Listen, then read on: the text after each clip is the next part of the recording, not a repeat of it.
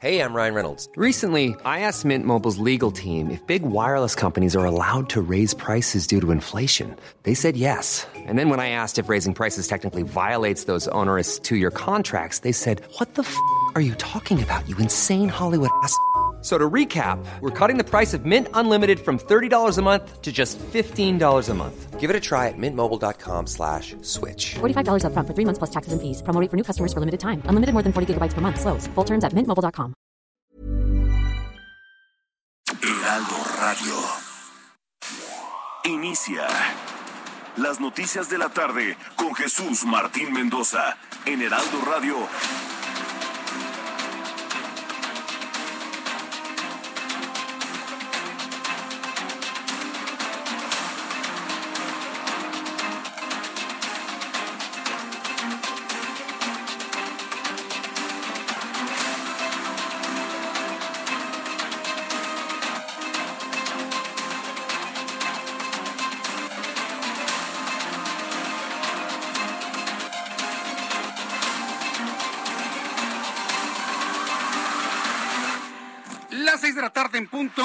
Centro de la República Mexicana. Qué gusto me da saludarle.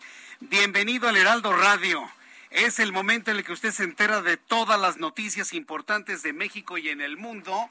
Estamos ya completamente listos para informarle lo más destacado en las últimas horas. Y como siempre le digo, súbale el volumen a su radio, que le tengo la información más importante hasta este momento.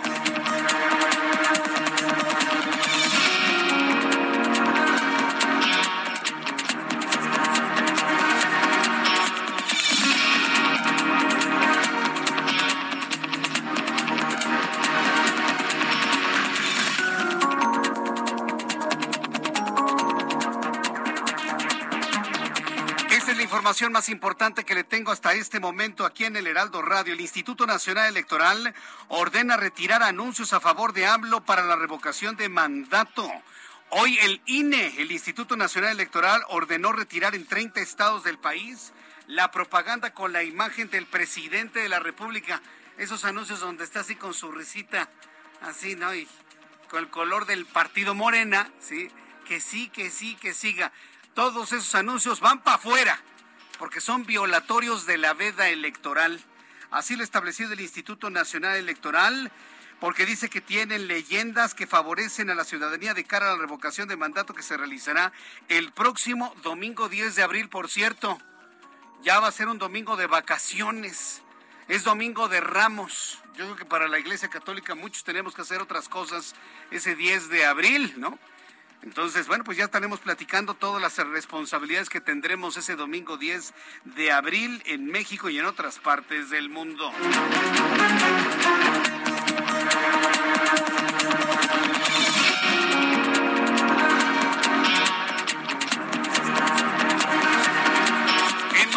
Resumen de noticias, le informo que una jueza en materia administrativa de la Ciudad de México ordenó detener el programa La Escuela es Nuestra porque no prevé horas adicionales y servicios de alimentación, además de no aplicar el cierre de escuelas de tiempo completo. Así que bueno, pues eso de la escuela es nuestra, en donde pues ya los niños se van a su casa a la una de la tarde y háganle como le hagan. Y, y en respuesta le van a poner en la mano a la mamá un billete de 20 pesos todos los días. Sí, porque con eso, con eso dice López Obrador que está haciendo justicia. Le estamos entregando apoyos directos a la gente más pobre. ¿Cómo? Quitándole la escuela de tiempo completo y el dinero que se utilizaba para comprar comida, salario para maestros, se lo ponen en la mano. Pero ¿sabe cuánto equivale? A 20 pesos en la mano de la mamá. Digan qué, qué hace una mamá con 20 pesos en la mano. Es una burla, es un ridículo. Bueno, pues ya por eso la jueza ha ordenado finalizar con ese programa y detener el proceso de cierre de escuelas de tiempo completo. Aeroméxico estará volando a Puerto Vallarta desde la base militar de Santa Lucía. Anuncia Aeroméxico que va a tener cuatro vuelos a la semana con el objetivo de complementar su operación en dicha terminal hacia los destinos de playa. Así que para las personas que viven en Tecámac, sí, porque pues en realidad es un aeropuerto que le da servicio a Tecama, nada más. Bueno, si alguien en Tecama quiere ir a Puerto Vallarta, pues lo más fácil es irse a la base militar de Santa Lucía. Porque ahí en esa renovación que tuvo esa base militar saldrán aviones de Aeroméxico rumbo a Puerto Vallarta. Me informó que una caravana migrante de aproximadamente 600 personas se enfrentó a elementos de la Guardia Nacional en Tapachula, Chiapas, al intentar avanzar con destino a la Ciudad de México y se reportan varios lesionados. Qué choque, ¿eh? qué forma, qué, qué, violenta es la gente. Yo puedo entender la desesperación de la gente que no tiene ni para comer, que vienen de Centroamérica y que están soñando en trabajar, no hombre, están soñando en los dólares, están soñando en la dolariza, están soñando que con el menor esfuerzo ganar un chorro de dólares. Eso es lo que hacen muchos de ellos. Hay que decirlo como es finalmente. Porque cuando se les ofrece trabajo en México lo rechazan, no, yo pesos, no, yo quiero dólares. Entonces vete para allá, a los Estados Unidos. Y la prueba está en vía la golpiza que le pusieron a los elementos de seguridad mexicanos, los migrantes que entran totalmente ilegales, absolutamente ilegales, dando portazo, tirando la puerta. No, no, es, insostenible una situación de esa naturaleza. Bueno, pues ya le platicaré más adelante de este enfrentamiento allá en el estado de Chiapas ocurrido el día de hoy. La Fiscalía de Michoacán informó la detención de cinco personas presuntamente integrantes de la familia michoacana quienes estarían relacionados al ataque de la Fiscalía en Marabatío y la masacre ocurrida en Palenque de Sinapecuaro el pasado domingo. Noticias del centro de la ciudad. El gobierno capitalino declaró que por su recomendación del Consejo de Salud y por la, los bajos índices de contagios de COVID-19, el uso de cubrebocas en exteriores ya no es obligatorio. Atención, señores, ya no es obligatorio que usted se ponga cubrebocas en áreas abiertas, en las calles, pues, en los parques. Ya no es ya no es obligatorio solamente en lugares cerrados. Claro, si usted va, por ejemplo, a una plaza comercial y la plaza comercial está abierta, sí, se me ocurre, no sé, tal vez Antara, se me ocurre tal vez Oasis. Pero si usted va a esos centros comerciales así abiertos, bueno, ahí sí tiene que poner cubrebocas porque es un área cerrada, un área privada. Esta medida aplica para las calles de la Ciudad de México. Ya no es obligatorio. Se deja a consideración de cada persona el utilizar el cubrebocas o no. ¿Qué opina usted? Y yo le invito a nuestros amigos en otras partes de la República Mexicana que nos escuchan a esta hora de la tarde. Compártame cuál es la experiencia en su municipio, en su entidad. ¿Ya se puede quitar el cubrebocas? ¿Qué le han dicho sus autoridades? Invito para que me lo comparta a través de Twitter, arroba Jesús Martín MX, y a través de YouTube en el canal Jesús Martín MX. Le informo que la Cámara Baja del Congreso de los Estados Unidos aprobó este viernes un proyecto de ley para eliminar la marihuana de la lista federal de drogas peligrosas. Un paso histórico hacia su despenalización ya efectiva en muchos estados en los Estados Unidos. Sigue siendo una droga, pero dicen que ya no es peligrosa. ¿Quiénes se habrán infiltrado al tema legislativo? La marihuana, claro que es peligrosa. Por supuesto que es muy peligrosa. No, Jesús Martín, los borrachos chocan más. La marihuana es peligrosísima. Yo he conocido gente que se le ha ido la vida de las manos fumando marihuana, pero no están muertos, sí, pero están algunos como muertos en vida. No pueden despegar, viven de alguna manera con, con su adicción muy fuerte sin poder despegar. No, es que los mayores intelectuales y los grandes científicos fumaban marihuana, sí, pero no fumaban marihuana para embrutecerse, lo hacían como una forma de vida. Y hoy hay gente muy inteligente, adultos, que saben manejar lo que consumen. No, el problema, el problema es que esta marihuana tarde o temprano llegará a los niños y a los jóvenes. Y un niño y un joven no sabe cómo manejar la adicción a una hierba tan peligrosa como es la marihuana. Estoy hablando de la marihuana fumada, señores. ¿eh?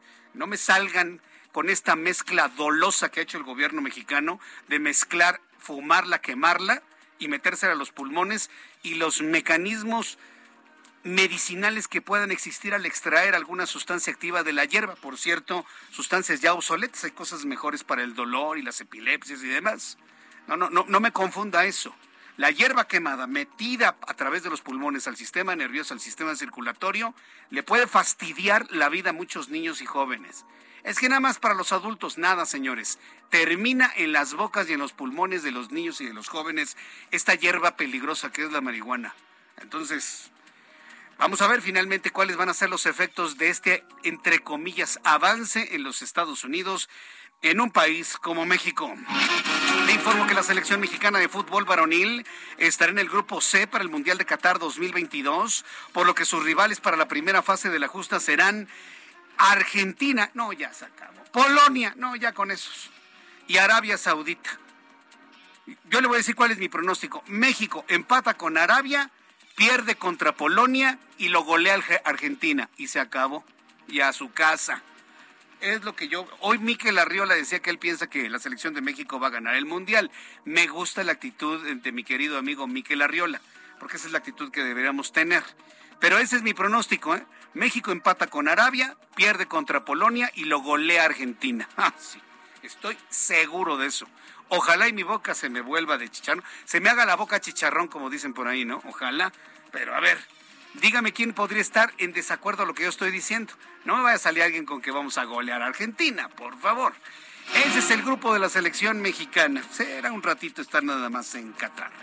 Son las seis con diez, las seis de la tarde con diez minutos hora del centro de la República Mexicana. También le informo que el actor de los Estados Unidos, William Smith, decidió renunciar a ser miembro de la academia tras golpear al presentador Chris Rock en la entrega del 94 premio de la academia, los premios Oscar.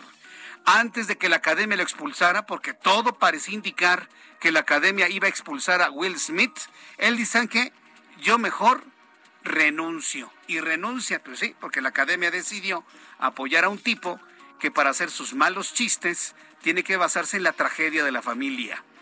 Con eso yo no estoy justificando que William Smith le haya pegado a este hombre, pero la academia no sancionó a Rock. Entonces, bueno, pues ante eso William Smith dice, yo me voy de la academia y si los vi, ni me acuerdo. ¿Qué opinan ustedes de que ya no esté Will Smith en la Academia Cinematográfica de los Estados Unidos? Yo le invito para que me dé su comentario a través de Twitter, arroba Jesús Martín MX, y a través de YouTube en el canal Jesús Martín MX. Vamos con nuestros compañeros reporteros urbanos, periodistas especializados en información de ciudad. Daniel Magaña, qué gusto saludarte, bienvenido, muy buenas tardes. ¿Qué tal, Jesús Martín? Muy buenas tardes. Pues información vehicular para las personas que avanzan en las asignaciones de pues el eje 6 sur. Fíjate que muchos se preguntarán a qué se deben estos problemas, más de los habituales para cruzar la zona división del norte, se incorporan de la avenida de los insurgentes. Es que se están haciendo algunas reparaciones con personal de la CFE, poco antes de la calle de Amores, los dos carriles de la izquierda y esto está retrasando mucho el avance para las personas que utilizan esta tarde, el viernes, este vial para desplazarse hacia la zona de Tlalpan o también para poder incorporarse hacia el eje central de Lázaro Cárdenas. Así que hay que tener un poco de calma debido a estas obras. También utilizar como vía alterna en este tramo a partir de la zona, pero también de Gabriel Martera, utilizar la zona del eje 6, el eje 5 sur le será de utilidad con circulación reversible en dirección hacia la zona oriente de la ciudad. El reporte Jesús Martín. Buenas tardes. Muchas gracias por esta información, Daniel. Hasta luego, que te vaya muy bien. Gerardo Galicia, qué gusto saludarte. Bienvenido, buenas tardes. El gusto es nuestro, Jesús Martín. Excelente tarde y tenemos información en la zona centro de la capital. Acabamos de recorrer el eje 1 poniente en su tramo Bucareli y hemos encontrado un avance realmente complicado. A vuelta de rueda, en el mejor de los casos, una vez que se deja atrás el paso de la reforma con dirección al doctor Río de la Loza. Hay que salir con varios minutos de anticipación y se van a incorporar al doctor Río de la Loza. De momento está avanzando de forma aceptable en el bloque de carriles del lado izquierdo. Los más saturados son carriles de la derecha. Habrá que tomarlo con mucha paciencia. Por lo pronto, Jesús Martín, el primer reporte. Seguimos recorriendo las calles de la Ciudad de México. Muchas gracias por esta información. Gracias, Gerardo. Hasta luego. Alan Rodríguez, qué gusto saludarte, Alan. ¿En dónde te ubicamos a esta hora? Vamos con nuestro compañero Alan Rodríguez en otro punto del Valle de México. En unos instantes voy a tener la comunicación con mi compañero, que debo decirle, ¿eh? Qué tránsito el día de hoy. Es una locura la Ciudad de México. Estoy seguro que muchos de ustedes me están escuchando atrapados en sus autos con un enorme calor, no avanza el tráfico. Es que imagínense, es viernes y de quincena. Es viernes y día de Nuestra Señora de la Luz. Alan Rodríguez, ¿en dónde te ubicas? Adelante, buenas tardes. Jesús Martín, amigos, ya tenemos severos asentamientos en la Avenida de los Insurgentes a partir del tramo entre la Glorieta, que es el cruce de Chapultepec, hasta el cruce con la Avenida Paseo de la Reforma. Ambos sentidos están registrando avance lento y también para donde ya comienzan los asentamientos bastante severos es para quienes se dirigen hacia la zona de Buenavista, al cruce con el eje 1 norte y continúan hasta la zona de los Indios Verdes, toda la Avenida Insurgentes Norte, prácticamente en estos momentos con avance a vuelta de rueda. En el sentido contrario, a partir de la zona de Indios Verdes y hasta el cruce con el eje 2 norte, tenemos circulación constante, sin embargo, a partir de este punto y hasta la zona de la Buena Vista, tenemos asentamientos. Por lo pronto, Jesús Martín, es el reporte que tenemos. Muchas gracias por la información. Gracias, Alan. Continuamos el tiempo. Buenas tardes. Hasta luego, buenas tardes. Son las 6 de la tarde con 14 minutos hora del centro de la República Mexicana. Qué viernes tan intenso de información. Luego dicen, no, los viernes no hay nada. ¿Cómo no va a haber nada? No cabemos de noticias el día de hoy y vamos a recordar qué es lo que sucedía un día como hoy, 1 de abril, en México, el mundo y la historia. Abra Marreola. Amigos, bienvenidos. Esto es un día como hoy en la historia, primero de abril. ¿Quién me ha robado el mes de abril? 1825 es la primera audición en Alemania, en la ciudad de Frankfurt, de la novena sinfonía de Ludwig van Beethoven. 1829, en México asume como presidente de la República el general Vicente Guerrero. 1833, en nuestro país, otra vez el general Antonio López de Santa Ana se erige como presidente de la República. Qué calmadito estoy. En 1938, en Suiza se crea la primera fábrica de Nescafé instantáneo. Uh, Nescafé. En 1950, en Nueva York, la ONU adopta un plan para dividir a Jerusalén. En 1954, a ver, seguramente pocos se acuerdan, pero los reto. Se retiran de México las monedas de plata de 5 pesos, pues tras la devaluación, el valor del metal superaba a la del intercambio de la moneda. Y en el 2004 fue creado Gmail, el correo electrónico de Google en Nueva York, en Estados Unidos. Además, hoy es el April Fool o el día de las bromas de abril. Ja, ja, ja, Cuídense mucho y no hagan bromas tan feas y pesadas. Y también es el Día Internacional de la Diversión en el Trabajo. ¡Uh! ¡Qué divertido me siento! Amigos, esto fue un día como hoy en la historia. Muchas gracias. Muchas gracias. Quiero agradecer infinitamente a Abraham Arreola por toda la información a manera de efemérides del día de hoy. Felicidades a quienes cumplen años, felicidades a quienes eh, celebran su santo o alguna fecha importante. Son las seis de la tarde con 16 minutos. Vamos a revisar rápidamente lo que informa el Servicio Meteorológico Nacional, que depende de la Comisión Nacional del Agua. Todavía va a tardar eh, la lluvia. Ah, por cierto, antes de... Bueno, es de alguna manera meteorológico lo que le quiero informar. Pero eh, estamos muy atentos en la República Mexicana y en todo el planeta, ¿sí? sobre una tormenta solar que apareció ya desde hace varios, bueno, aproximadamente 36 horas. Estamos muy pendientes de todo lo que está informando la NASA eh, si usted quiere conocer con más detalle lo que está ocurriendo, hay un proceso de vigilancia en este momento de la tormenta geomagnética clase G1. La NASA, a través de su página de internet spaceweather.com, está informando de la emisión de tormentas geomagnéticas de clase G1 que van a incidir sobre nuestro planeta a partir de mañana. Es más, ya en estos momentos empezaríamos a sentir algún tipo de, efecto, entre, porque ya es 2 de abril en algunas partes del planeta. Entonces, entre el 2 y el 3 de abril se espera que esta tormenta geomagnética de fuertes erupciones solares rocen el campo magnético de la Tierra. No van a pasar de lado, tampoco nos van a pegar de frente, pero son unas emanaciones solares que están pasando tan cerca de la Tierra que van a rozar nuestra estratosfera. Es muy importante que eso usted lo sepa. Eh, inclusive van a tener alguna afectación en el campo magnético de nuestro planeta. La llamarada X1.3 del miércoles y la llamarada M9.6 del jueves lanzaron esta tormenta geomagnética al espacio cerca del borde de la zona de ataque de la Tierra. Los golpes de refilón podrían provocar una nueva ronda de aurores en latitudes altas, mucha aurora boreal pero se está eh, advirtiendo la posibilidad, uno, de que haya afectaciones en las telecomunicaciones en el fin de semana. Si no funciona su teléfono celular, si no funciona su Wi-Fi, si no funciona su GPS, por ejemplo, si tiene problemas con el Internet, no se me desespere. Van a ser los efectos de la tormenta geomagnética, la cual ya está en este momento incidiendo en nuestro planeta Tierra. Cosas de la naturaleza, ¿eh? Entonces, para que usted lo tome muy en cuenta, todo el sábado y todo el domingo estaremos bajo los efectos de la gran tormenta que ha generado el sol y que viene hacia nosotros. No nos pega de lleno, pero sí pasa, pasa de ladito. En esta página le invito para que usted la consulte, www.spaceweather.com.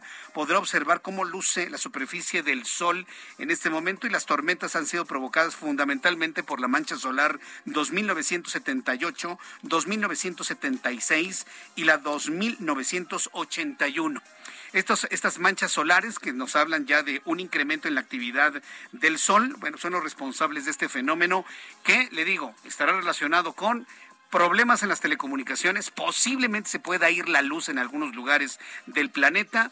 Hay personas que tienen marcapasos que aseguran que tienen algunos efectos. Mire, hay que estar muy alerta si se siente usted extraño o mal, consulte a su médico, pero será un fenómeno que dura al menos unas 48 horas sobre nuestro planeta. Le aviso desde ahora.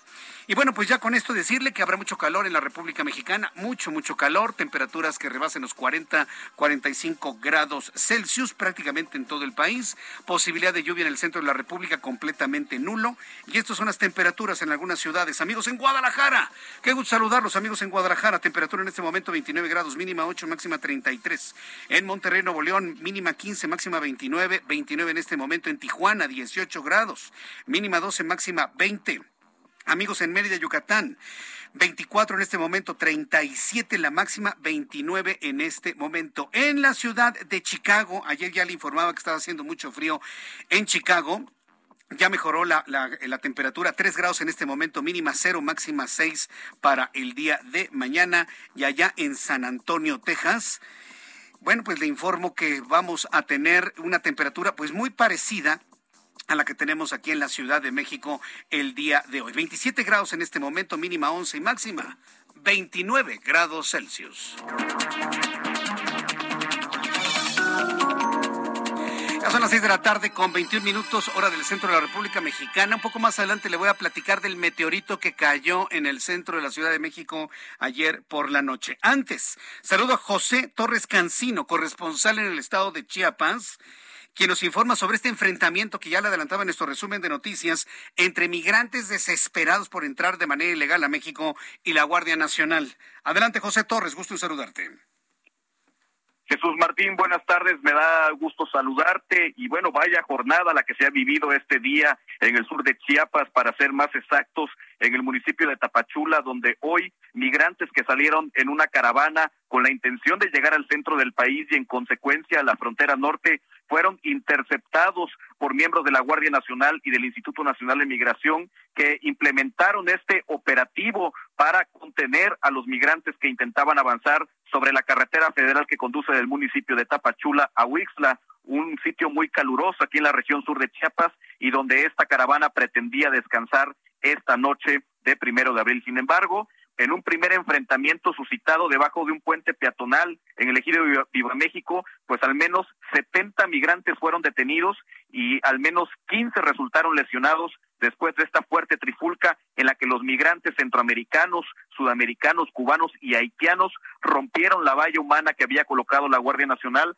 y lograron seguir avanzando. Después, cinco metros adelante, cinco kilómetros, perdón, adelante de este primer enfrentamiento, se generó otra fuerte, otro fuerte encontronazo entre miembros de la Guardia Nacional y los migrantes, que también dejó al menos una veintena de heridos. Y hasta el momento, pues, eh, eh, lo más trascendente de toda esta situación es que de alguna manera la caravana fue disuelta. Esta noche, Jesús, te puedo decir que en la iglesia católica del ejido Álvaro Obregón, a solamente 15 kilómetros de la mancha urbana de Tapachula, están atrincherados al menos 200 migrantes, que fue el sitio que, encontraron para refugiarse de este megaoperativo que tendieron hoy las autoridades federales para contener a esta caravana. Han expuesto los migrantes y también el activista Luis García Villagrán, que es quien coordina toda esta movilización, que permanecerán allí adentro hasta el próximo domingo y el lunes a primera hora de nueva cuenta intentarán salir en esta ruta que los lleve hacia la Ciudad de México y algunos hacia la frontera norte. Sin embargo, el operativo, el despliegue de parte de fuerzas federales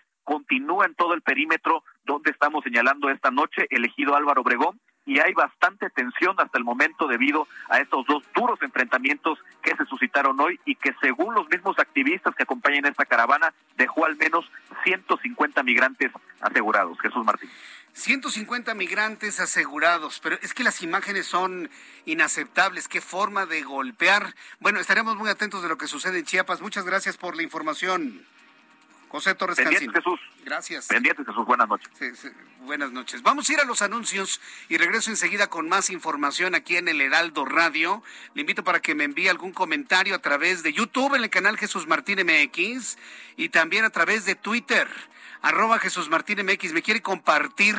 ¿En qué emisor está escuchando usted el Heraldo Radio? Envíeme una fotografía a Twitter, arroba Jesús Martín MX, arroba Jesús Martín MX, foto de su sintonía en las emisoras del Heraldo Radio, la compartimos en Twitter, arroba Jesús Martín MX. Escuchas a Jesús Martín Mendoza con las noticias de la tarde por Heraldo Radio, una estación de Heraldo Media Group. Heraldo Radio.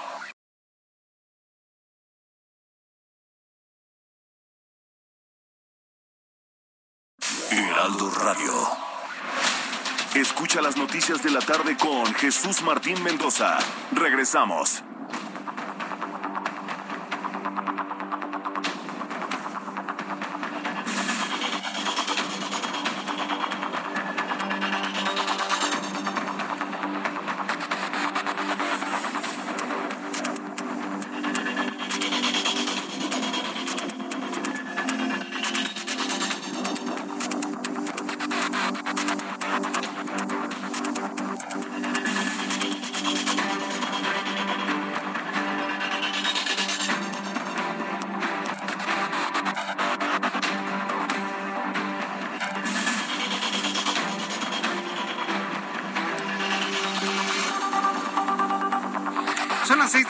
Con 30 minutos hora del centro de la República Mexicana. Continuamos con el Heraldo Radio. Gracias por estar con nosotros y sus comentarios a través de las redes sociales, a través de Twitter, arroba Jesús Martín MX, y a través de YouTube en el canal Jesús Martín MX. Como que se anda medio congelando este, nuestra transmisión a través de YouTube. Téngame un poquito de paciencia. Ahorita estoy tratando de volverla a sacar eh, bien en unos instantes más, si usted me da oportunidad. Espero que ya en unos instantes tengamos nuevamente ya la transmisión a través de YouTube en el canal Jesús Martín MX. Lo bondadoso de esto es que tiene, tenemos o tengo un chat en vivo en donde podemos estar platicando usted y yo sobre estos eh, temas noticiosos de este día. Bien, vamos, ya le platiqué todo lo que sucedió allá en el estado de Chiapas. Entro en comunicación con Marta de la Torre, ella es nuestra corresponsal en el estado de Colima. Con 98 homicidios, marzo es el mes más violento en Colima este año. Desatada la delincuencia en Colima. Adelante, Marta de la Torre, gusto en saludarte. Efectivamente, Jesús Martín, fueron 98 homicidios dolosos los que se registraron en el mes de marzo, con lo que, bueno, pues ya este 2020 suman un total de 214 homicidios dolosos, una cifra pues histórica y que se da precisamente por esta ola de violencia desatada por el enfrentamiento entre dos células del grupo eh, de grupos eh, criminales que se enfrentaron aquí en Colima y que, bueno, pues este enfrentamiento data desde el 25 de enero cuando se registró una riña en el Cerezo de Colima, que dejó como saldo nueve personas eh, muertas y también ocho heridas. Eh, destacar, eh, Jesús Martín, que en una rueda de prensa, la rueda de prensa semanal que da el vocero de la Coordinación de Seguridad aquí en la entidad, Adrián Joya, pues bueno, él informó que en enero se registraron 50 homicidios dolosos, en febrero 68, por lo que este mes de marzo es el mes más violento y por si eso fuera poco, este 1 de abril, pues arrancó también con hechos violentos con el hallazgo de humanos en el municipio de Coquimatlán, por lo que bueno, pues todavía no hay buenas noticias para aquí el estado de Colima, donde eh, pues lo único que se nos dice, o más bien ni siquiera se nos quiso informar porque además están viendo menos elementos de las corporaciones federales, también hay menos pues eh, operativos para registrar a los automóviles. Nos indicaron que no nos estarían informando cuántos elementos hay actualmente aquí en Colima por cuestión de seguridad. Se nos había informado anteriormente que eran alrededor de siete mil, pero esta cifra ya bajó y no se nos quiso revelar cuántos elementos pues eh, ya se retiraron de aquí de la entidad Jesús, Jesús Martín. Bien, pues qué, preocupante, qué, Marta de la Torre, porque te voy a hacer una pregunta. Ah, ¿Vamos a Colima a hacer turismo? ¿Es posible ir o me voy a encontrar en un fuego cruzado allí en Colima?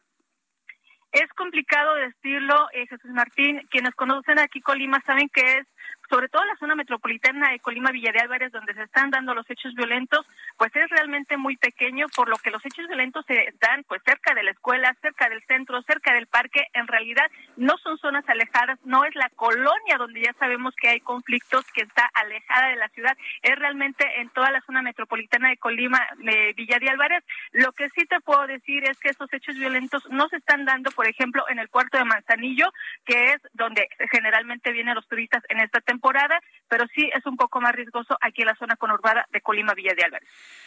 Vaya cosa, pues qué tristeza, ¿eh? Y qué difícil. Te envío un gran saludo, Marta de la Torre. Gracias por tomar la comunicación e informarnos todo lo que ocurre desde Colima. Muchas gracias. Igualmente, buenas tardes, un saludo. Hasta luego, muy buenas tardes. Nuestra compañera Marta de la Torre en el estado de Colima. Son las seis con treinta y cuatro, las seis de la tarde con treinta y cuatro minutos, hora del centro de la República Mexicana. Ya que estoy hablando de los estados, ya que estoy hablando de los estados, quiero informarle que en todos los estados del país, el Instituto Nacional Electoral, de manera concreta la Comisión de Quejas y Denuncias del INE, le dio un plazo de 72 horas a López Obrador y al Movimiento de Regeneración Nacional y a quien corresponda para que quiten todos los espectaculares donde está la cara del presidente como si fuera un proceso electoral. Como, como que da la impresión de que López Obrador, ante la falta de resultados que ha dado durante todo este tiempo, como que quiere sentirse otra vez en una elección para que entonces diga, ay, votaron por mí otra vez 31 millones. No van a ir a las urnas ni 5 millones el 10 de abril, señores. Así si llega a, reunirse el 4% del padrón electoral, eh, será mucho, así, 4%. Yo, yo, conozco a mucha gente que dicen que no. Estaba platicando precisamente con, eh, con Luis Carlos Ugalde, lo entrevisté en televisión anteayer. Hoy puede leer parte de esta entrevista en mi columna Ojos que sí ven en el Heraldo Web, la web más leída y de mayor penetración en todo México. Bueno, ahí puede usted encontrar esta columna donde le doy a conocer los datos más destacados de esta entrevista con Luis Carlos Ugalde. Y él, bueno, pues remata la entrevista asegurando que como está manipulada, como está torcida, como es una encuesta que no pidió la gente, sino la pidió López Obrador simulando que era la gente, pues que él no recomienda participar en esta simulación. Mire, yo como profesional de la información, responsable de transmitirle las noticias y vaya, de preservar las instituciones, yo me he pronunciado en el sentido de que tenemos que participar en los ejercicios democráticos. Sí, porque el votar no nada más es un derecho, también es una obligación. Yo en lo personal me he pronunciado así. Pero si lo veo desde el punto de vista como ciudadano, ¿sí?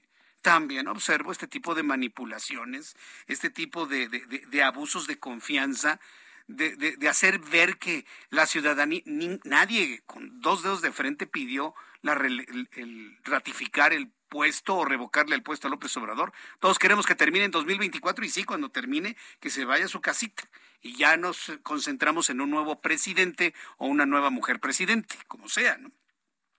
Entonces, ante esa evidencia de una manipulación de este proceso, pues hay voces que hablan del no ir, de no perder el tiempo. Y si usted toma en cuenta que van a ser vacaciones, que es el inicio de la Semana Santa propiamente dicha. Es Domingo de Ramos, mucha gente va a estar saliendo a las playas. No, pues la afluencia de votantes va a ser mínima. ¿eh? Con trabajos llegará al 4%, se lo puedo asegurar. Pero bueno, ya, ya veremos. El asunto es que mientras llegue ese proceso ese día, estamos en una veda electoral y por eso el INE y la Comisión de Quejas ha instruido a quitar de inmediato la propaganda en favor del presidente en bardas y espectaculares en calles de 30 estados Y esto no tiene nada que ver con que no quiere el INE que se participe, simplemente se está preservando la regla que el mismo Morena aprobó cuando era en oposición. Así de claro. Y así está establecido. Además, dieron al sistema de transporte colectivo Metro de la Ciudad de México 48 horas para retirar la propaganda colocada en las bardas perimetrales de la Coordinación de Mantenimiento Sistemático de la Estación Constitución de 1917. Y ahí donde haya publicidad de que sí, que sí, que sí, bueno, pues no, no y no. ¿Cómo la ve? Que no, que no, que no. Que no se puede la, la propaganda política. Estamos en veda electoral. ¿Por qué Morena no respeta sus propias leyes aprobadas en el pasado? ¿Por qué? ¿Por qué?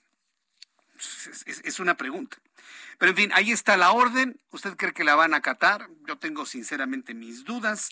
Pero bueno, pues estaremos ya revisando el próximo martes. Sí, porque usted y yo nos vamos a volver a encontrar el próximo martes. El lunes no voy a estar en este programa de noticias, pero el martes sí, Dios mediante, ya revisaremos si finalmente se acató la orden de la Comisión de Quejas de la Comisión de Quejas del Instituto Nacional Electoral.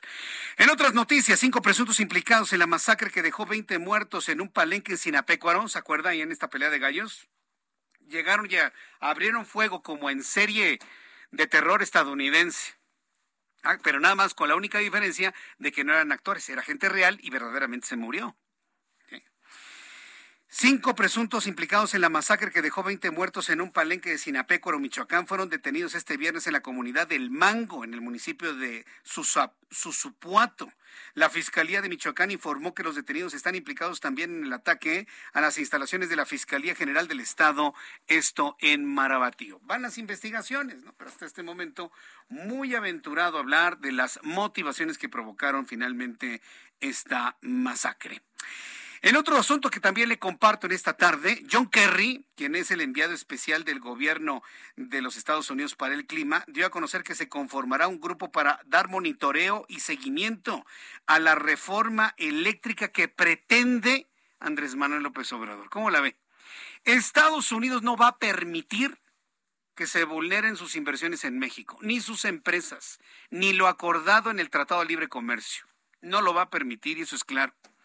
Ayer empezó a girar una fotografía de, de los enviados del gobierno de los Estados Unidos con la delegación mexicana. Y ahí se, puso en medio, ¿no? La señora Rocío Nale, la secretaria de Energía. Ahí se puso en medio. Y tuiteaba, ¿no? Que el, el, grupo de estadounidenses comandado por el secretario Perry, y todos nos llevamos la, la mano en la cabeza, si la secretaria de Energía, Rocío Nale, ni siquiera sabe quien encabezaba la delegación estadounidense, nada más imagínense en qué carro. Ya después corrigió. Pero ahí está, ahí está el error garrafal. Usted lo puede ver en mi cuenta de Twitter. Ni siquiera. Dice que se confundió, ¿no? Kerry con Perry. Sí, claro. Por supuesto, ¿no? Ahora sí que ni cómo ayudar, ¿no? Digo, si uno quiere ayudar, pues bueno, está bien, pero ni cómo ayudar ante eso. Entonces John Kerry se vuelve a convertir en el personaje de la noticia porque hoy advierte, vamos a llevar el seguimiento muy de cerca ¿eh? al gobierno de México. Vamos a seguir muy de cerca al gobierno de México. ¿Y usted cree que López Obrador se puso así como se pone en los medios de comunicación? Les voy a dejar claro que a mí nadie me manda. Claro, quién sabe, no creo que lo haya hecho. Hoy un Kerry, el enviado especial del gobierno de los Estados Unidos para el clima, dio a conocer que se va a conformar un grupo de monitoreo y seguimiento a la reforma que pretende y que ha propuesto el presidente mexicano.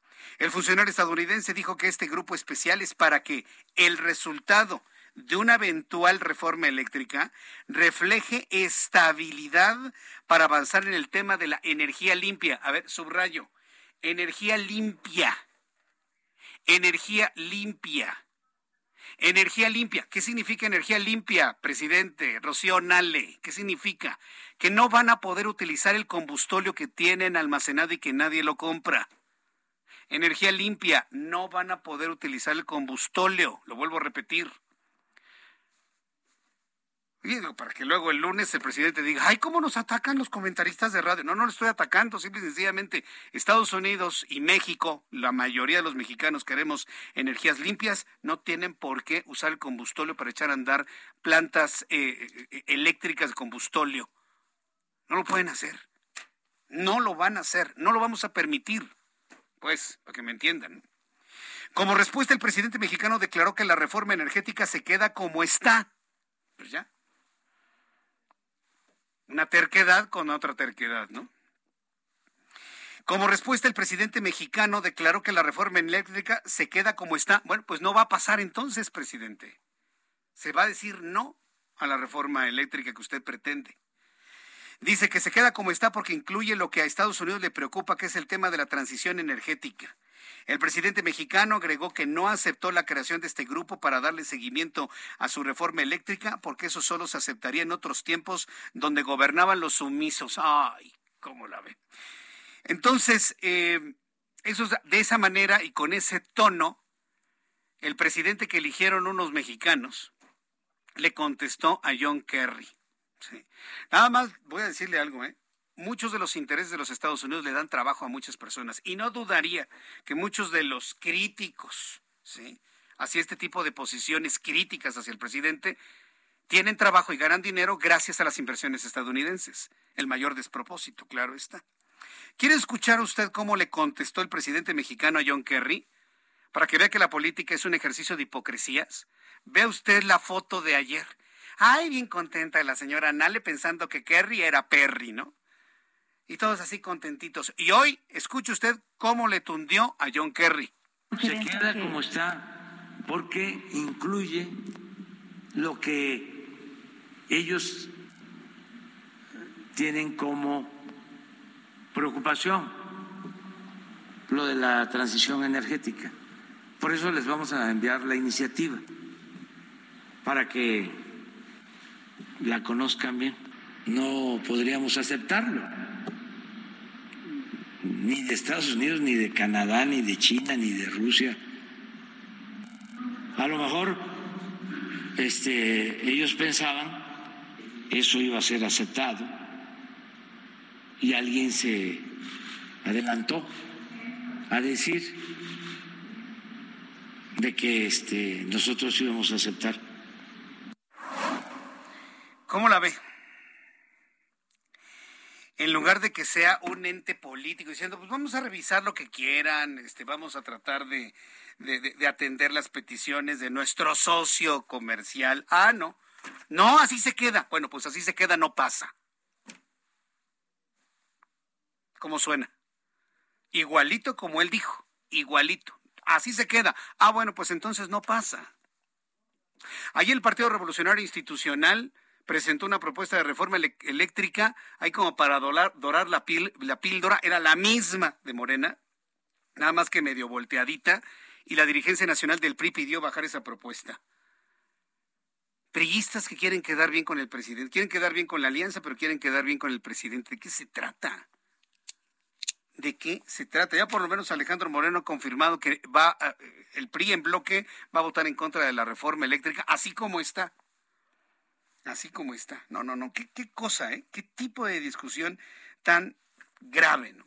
El presidente de la República, pues ya para tratar de, de suavizar, de matizar la situación, pues eh, aseguró a los Estados Unidos que les va a respetar los permisos de las petroleras en su reforma eléctrica, que hasta este momento no tiene el consenso para que pase. ¿eh? Hasta este momento no pasa esa reforma eléctrica de López Obrador. Iván Saldaña nos informa. Adelante, Iván, gusto en saludarte. ¿Qué tal, Jesús Martín, amigos del auditorio? Buena tarde. Pues sí, básicamente hoy el presidente centró casi toda su conferencia mañanera de dos horas en este tema, entre la reunión que tuvo, que sostuvo con John Kerry y pues también esto que tú señalabas de lo que dijo de la reforma o la propuesta de reforma que impulsaba un legislador del PRI y pues bueno, básicamente ahí centró el tema y sí, después de que dijo, aseguró el presidente de que se queda como está la reforma, rechazando así, pues, eh, incluso declaraciones de, de John Kerry, de que pues se preveían cambios o se habían abordado cambios con en la reunión del día de ayer, pues también el presidente Andrés Manuel López Obrador, como lo dice, pues trató de eh, pues amenizar y presentó un decálogo el día de hoy Jesús Martín, que fue el que expuso el día de ayer con los eh, funcionarios, altos funcionarios de Estados Unidos. En este decálogo es un decálogo de compromisos que el gobierno mexicano plantea a Estados Unidos, donde pues básicamente se están comprometiendo a que de aprobarse en el Congreso la reforma eléctrica no cancelará, va a cancelar los permisos de importación de cinco petroleras estadounidenses ni de sus terminales de combustible en el país, es decir, de gasolineras. Incluso les ofrecieron retirar las denuncias y levantar las clausuras existentes a gasolineras de esas empresas como gesto de buena voluntad, así es lo que dice.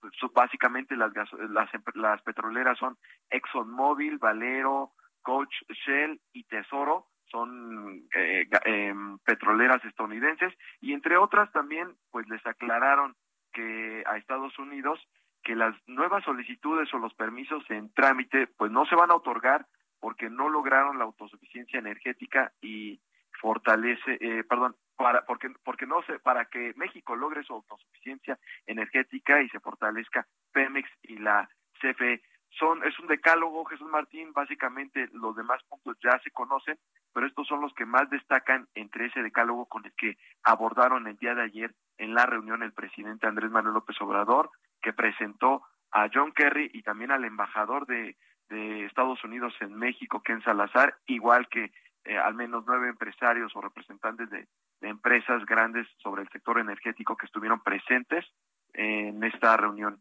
que duró cinco horas Jesús Martín Vaya.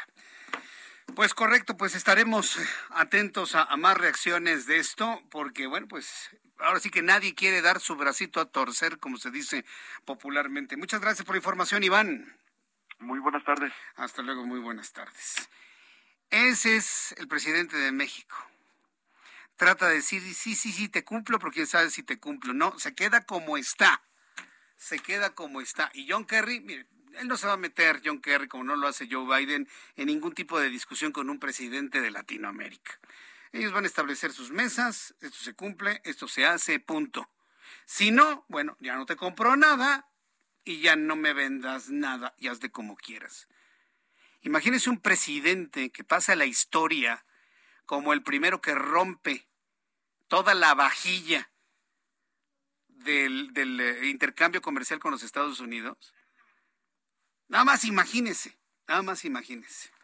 Algunos dirían, ojalá y lo haga, otros no, no, porque dependen muchas familias de esa relación con Estados Unidos. Bien, dejamos este tema aquí y vamos a otro asunto que tiene que ver con el coronavirus y la utilización del cubrebocas como medida de prevención. Ya se determinó que en lugares públicos podrá dejarse de utilizar el cubrebocas. Vamos con Carlos Navarro, periodista del Heraldo Media Group. Adelante, Carlos, ¿cómo estás? Buenas tardes.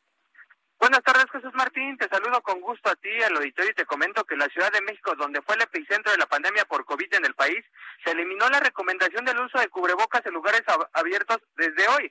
La jefa de gobierno, Claudia Sheinbaum, dijo que la decisión se toma después de la evaluación en el semáforo epidemiológico. Escuchemos. Que la Secretaría de Salud del Gobierno de México nos envió el indicador más bajo que hemos tenido en toda la pandemia de COVID-19.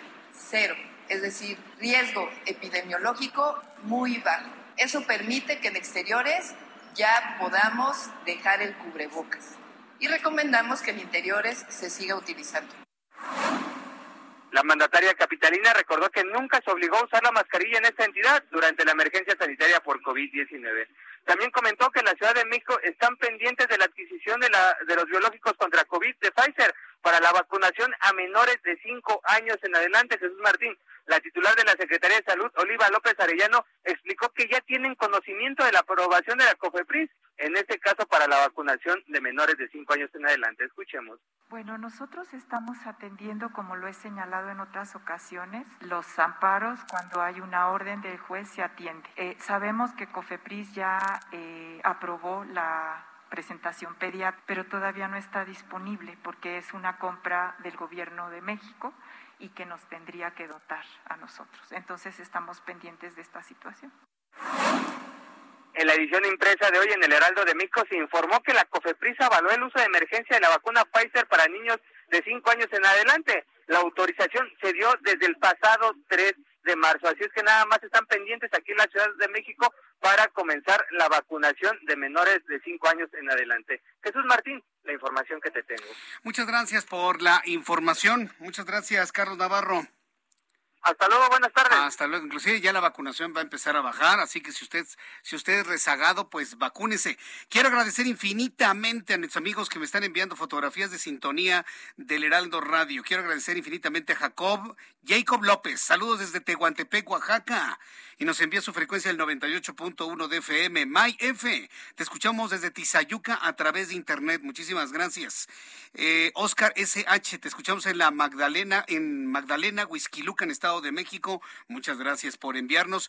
Macrin Marín me está enviando la fotografía de su sintonía en el 104.3 de FM. A ver, Ángel, a ver si, pero no me dicen dónde está. Yo no me sé todas las frecuencias de memoria. A ver si puedes averiguar en dónde está la 104.3. Heraldo Radio, sí, en, en, la República Mexicana. Gracias, Macri, porque no me dice desde dónde me escribe. Gracias a IAM. Gracias, IAM, que también nos escucha a través de Internet. Arturo Ram. ¿En dónde? En la laguna. En la laguna en Coahuila. ¡Ay, extraordinario! Saludos a nuestros amigos de la laguna allá en el estado de Coahuila. Gracias por sintonizarnos, gracias por escucharnos. Macrín, eres muy amable. Estoy dándole like y retuiteando las fotografías de su sintonía. Saludo a Arturo Ramos desde Oaxaca también. Él está en la frecuencia del 97.7 en la ciudad de Oaxaca. Eh, en Ecatepec 98.5 Juan eh, 40. Muchas gracias Juan 40 por sintonizarnos. Pilar Ávila, gracias Ávila. Gracias Pilar por tu por tu fotografía. Es que estoy viendo, dando like y también haciendo un retweet. También para Fernanda, gracias Fernanda por escucharnos.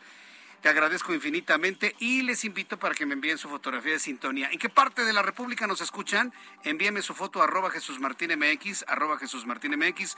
Regreso con un resumen de noticias, la actualización de los números de COVID-19, la información de nuestros compañeros reporteros, mucho más aquí en el Heraldo Radio.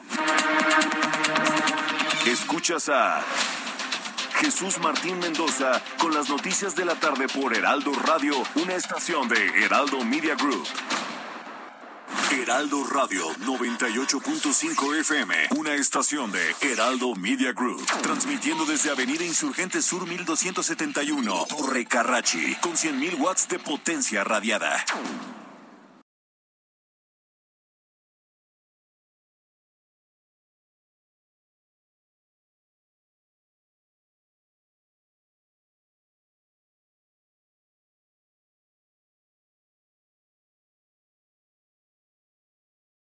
Heraldo Radio. Escucha las noticias de la tarde con Jesús Martín Mendoza. Regresamos.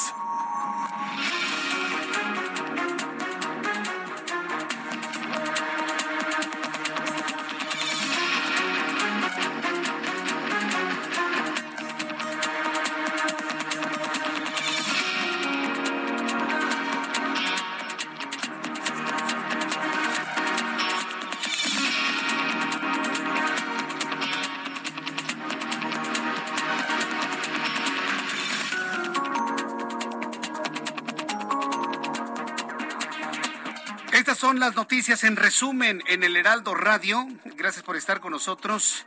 Gracias por seguir con nosotros. Le invito a que le suba el volumen a su radio. Como primera noticia del día de hoy, el Instituto Nacional Electoral ordenó retirar en 30 estados del país la propaganda con la imagen del presidente de México y las leyendas para favorecerlo ante la ciudadanía de cara a la revocación de mandato que se realizará el próximo domingo de Ramos.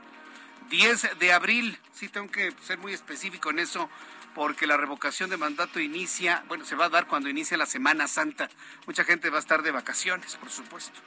Entonces, el INE ha ordenado retirar en 30 estados de la República la propaganda con la imagen del presidente de México. En este resumen le adelanto y al ratito le voy a tener detalles de lo que ha determinado una jueza en materia administrativa de la Ciudad de México.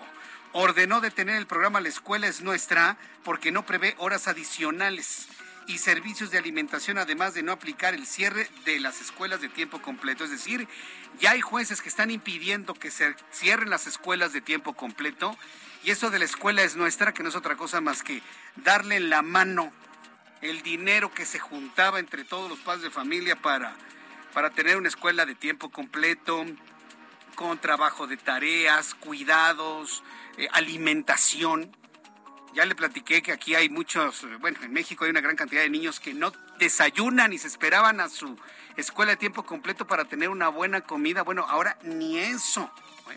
Bueno, pues le voy a tener todos los detalles de esto más adelante, de esta determinación de esta juez. El horario de verano en México dará inicio durante la madrugada del próximo domingo 3 de abril, específicamente a las 2 de la mañana, por lo que se deberá adelantar una hora los relojes en casi todo el territorio nacional, excepto en Sonora y en Quintana Roo. El horario de verano va. El horario de verano va. Pasado mañana hay que adelantar nuestros relojes una hora.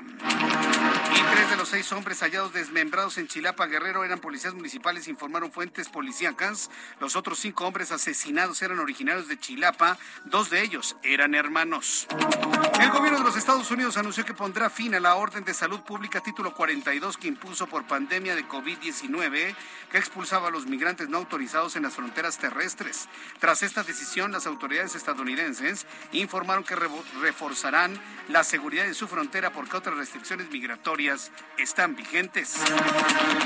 Este viernes, la Secretaría de Movilidad, la CEMOVI de la Ciudad de México, inició la motoescuela gratuita a fin de mejorar las habilidades de quienes comienzan a utilizar motocicleta como modo de transporte en la ciudad. La CEMOVI señaló que en este curso no es para aprender a andar en moto, sino para mejorar la pericia de las personas conductoras, así como generar ejercicios que les permitan optimizar habilidades, pero además a respetar el reglamento de tránsito la escuela que está imponiendo las es para respetar el reglamento de tránsito. ¿Eso qué significa? Que ningún motociclista puede utilizar los carriles del Metrobús. Los motociclistas no pueden utilizar los carriles de los ciclistas y tampoco pueden circular entre carriles. Mucha gente se ha comprado motitos para andar zigzagueando entre los autos. No. Una motocicleta debe utilizar el espacio de un automóvil. ¿O no, Emanuel? Pues sí, bueno, tú tienes una, moto muy profesional, no puedes andar zigzagueando. Pero hay unos que traen, hay algunas que traen unas Vespas que andan pero como moscas, ¿no? Ah, tú también andas en moto, ¿verdad, Giovanna? Pues las motos no son para zigzaguear entre, entre carriles. Tienen que andar en un espacio que ocupa un automóvil. Y eso lo va a determinar también la CEMOVI. Le llaman ratonear, ¿verdad? Sí, sí, pues andan ratoneando todos, ¿no? Aunque se mueran de la risa en este momento en el tras. ¿Está viendo usted un ratonero? Mire, casi le vuela el espejo, ¿no? Estudiantes del CCH Naucalpan destrozaron un negocio, pues aseguran que uno de los empleados del lugar grababa a mujeres que usaban el baño. La dirección del CCH informó que la denuncia sobre las grabaciones a estudiantes se reportó a la Secretaría de Seguridad Pública. El gobierno de la Ciudad de México informó que instalará una réplica de la Capilla Sixtina en la plancha del Zócalo de la capital, donde ya se han comenzado las obras. Esta, esta réplica de la Capilla Sixtina es la única que está autorizada por museos del Vaticano y será construida en tamaño año real. No obstante, estará completamente lista a mediados de abril. Qué bueno que ya no van a poner la pirámide de cartón, esa pirámide fea que tenían ahí. Ahora, bueno, a ver cómo les queda la capilla Sixtina. El juzgado primero de distrito en materia penal negó el amparo definitivo que buscó a Dalina Dávalos Martínez, esposa del ex gobernador Jaime Rodríguez Calderón, el Bronco, quien se encuentra detenido en el penal de Apodaca 2 desde hace dos semanas por presuntos delitos electorales. Con esta acción legal, Dávalos pretendía frenar cualquier orden de aprehensión, detención o comparecencia que le puedan girar. Investigadores de la Universidad de Marshall en los Estados Unidos analizaron los huesos de felinos como el jaguar y el puma que vivieron en cautiverio y de ejemplares de la misma especie en libertad. En este estudio se descubrió que los huesos de los felinos de zoológico tienen esqueletos más frágiles, lo que afecta su resistencia y velocidad, lo que dificultaría su integración a un hábitat natural. Martin Griffiths, jefe de Servicios Humanitarios de la ONU, viajará este domingo a Moscú para solicitar impulsar una tregua humanitaria en el conflicto armado que se vive en Ucrania tras la aceptación del recibimiento del funcionario por parte del gobierno ruso, informó Antonio Guterres, secretario de la Organización Internacional. Informar que el cantante puertorriqueño Mark Anthony será el encargado de abrir el telón en el Teatro del Pueblo de la Feria Puebla 2022 en donde tendrá una presentación completamente gratuita, bueno, gratuita para el público. Pero pues allá el señor Barbosa le está poniendo peso sobre peso, ¿no? Pues sí. Eso le cuesta al municipio, le cuesta al Estado, claro está. Bueno, va a ser una presentación gratuita para los asistentes, no es gratuita para el gobierno, para el goce de todos los poblanos que visiten la atracción. Ese es Marc Anthony, ¿verdad? ¿A ti te gusta, Marc Anthony? ¿Esa sí te gusta, Ángel? ¿A ti, Giovanna, te gusta? Emanuel. A ver, yo también más o menos. A ver, súbele.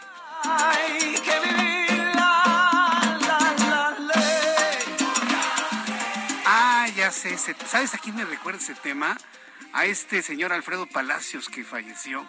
Yo lo oía luego en otra estación de radio. Ya no me preguntes cuál, ¿no? Por supuesto. Ya cuando oí esta cancioncita dije, ah, ya va a empezar el señor Palacios, ¿no? Entonces, bueno. No, pero es el mismo tema, sí, vivir, vivir, gozar, gozar y no sé qué tanto. Bueno, estas son las noticias en resumen. Le invito para que siga con nosotros. Le saluda Jesús Martín Mendoza.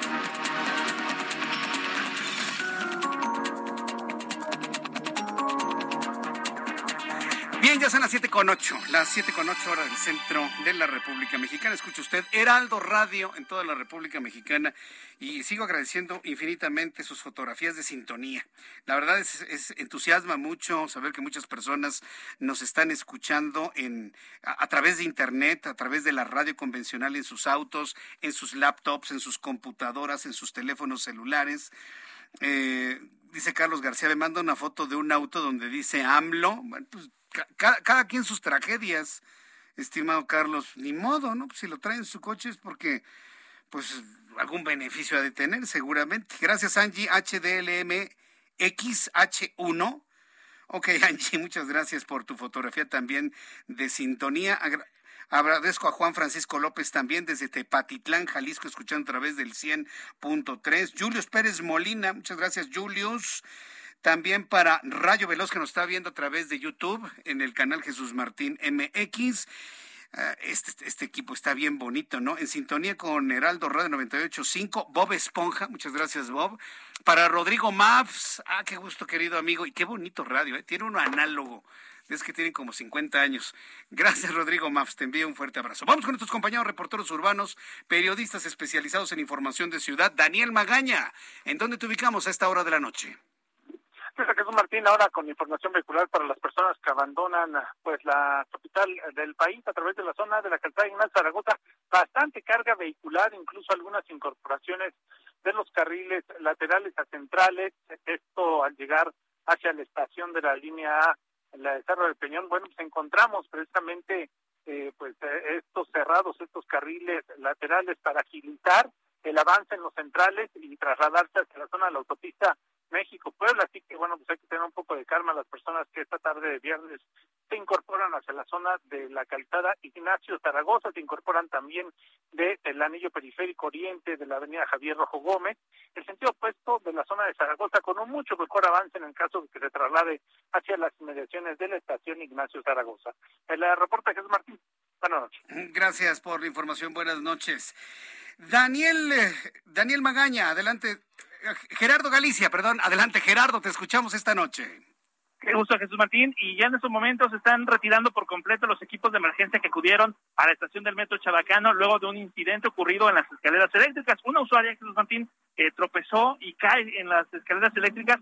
Otro de la, otra de las personas que vio este accidente activó el botón de paro de emergencia y esto provocó a su vez que siete personas más tropezaran en las escaleras. Se llevaron algunos golpes, algunos raspones y por este motivo tuvimos fuerte movilización de equipos de emergencia en la casa de San Antonio Abad, llegando al metro Chabacano con rumbo a la zona centro de la capital. A pesar de que el sistema de transporte colectivo metro informó que ninguno de los usuarios resulta con lesiones graves, todos los ocho fueron eh, trasladados a distintos hospitales. Si van a utilizar la casa de San Antonio Abad rumbo a la zona centro de la capital, ya se puede hacer con toda confianza y el avance es bastante rápido. Por lo pronto, Jesús Martín, el reporte.